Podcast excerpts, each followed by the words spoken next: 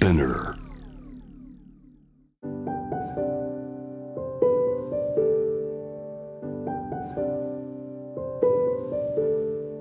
福本敦子の聞くコスメ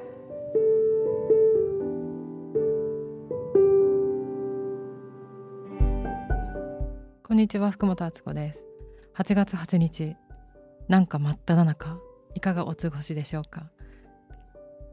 お盆を過ぎると秋になるっていう感じで、えっと、昨日が8月7日立秋だったみたいなんですけどまだまだ暑い日が続いていると思います。今日はアイスコーヒー日記ということで夏といえばアイスコーヒーなんだけどアイスコーヒーをなんか買うっていうことが私ものすごくなぜか好きなんですよ。なんか日常の中での自分のご褒美みたいな感覚がちょっとあって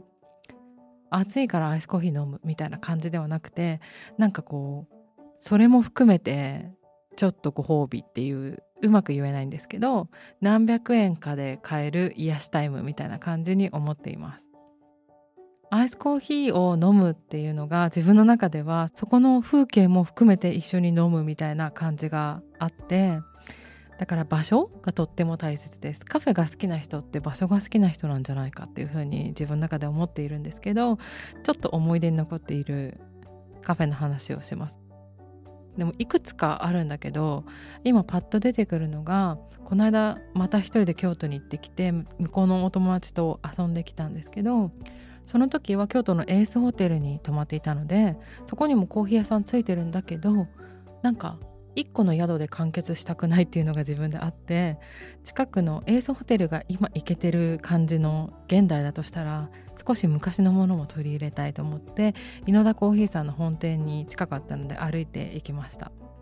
7時台からやってるのかな？でそこで行ってなんか働いてる人がそういう古い喫茶店って大人も割といるし誇り持って働いてる感じとかが見るのがすごい好きで井野田コーヒーの本店もあの作りもすごく素敵だったし朝からまあ、40代50代ぐらいのご夫婦が何組かいたり若いカップルがいたりもちろん散歩中のおじいちゃんおばあちゃんがいたりしてなんかこういろんな年代がミックスされている中にいると私ものすごく落ち着くんですね。昔子供の時に学習塾に行かされたことがあるんですけどそこでは同じ学年の子しかいなくてみんな同じ方向を向いて座って勉強するっていうシチュエーションになった時にそれが怖すぎて泣いて帰ったんですけどで結局自分が落ち着いたところはいろんな学年の子たちが入り混じってる苦問式で落ち着いて今こうやって大人になったんですけどなんかいろんな年代の人がいるっていうのがすごくいいお店だなっていうふうに井野田コーヒーさんに思いました。それから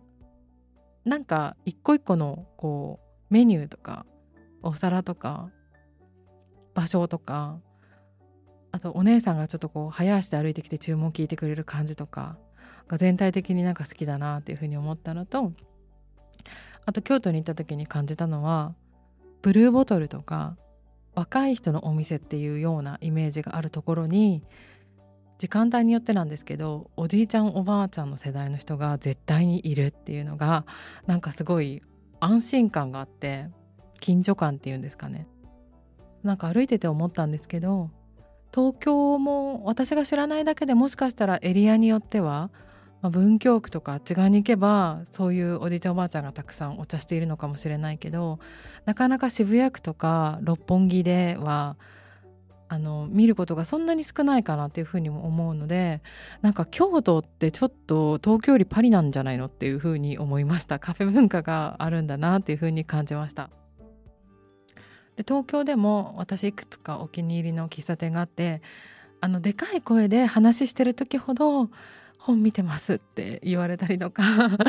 声かけてもらってすごく嬉しいし全然声かけてもらって大丈夫なんですけどなんでもうこうまたでかい声で話してる時ばっかりもし見かけたら全然迷わずに声をかけてください。多分でかい声で話をしてると思うので遠慮なくお願いします。アイスコーヒーつながりでもう一個。最近東京でのカフェでの変化としてはマイカップを持ち歩くようになったっていう小さな私の変化があります。当女のものを使っているんですけど入れるコーヒーは同じなのに自分のカップだと美味しい気がするっていうのがすごく気がついてあと何回も使ってるからだんだんこうそのカップと仲良くなってくるっていうと変なんですけどなんか自分のっていうのがあると多分味変わってないんですけど気持ち的にうまいっていうのがありましてあの環境にもいいしちょっとおすすめだなと思いました。福本敦子でした。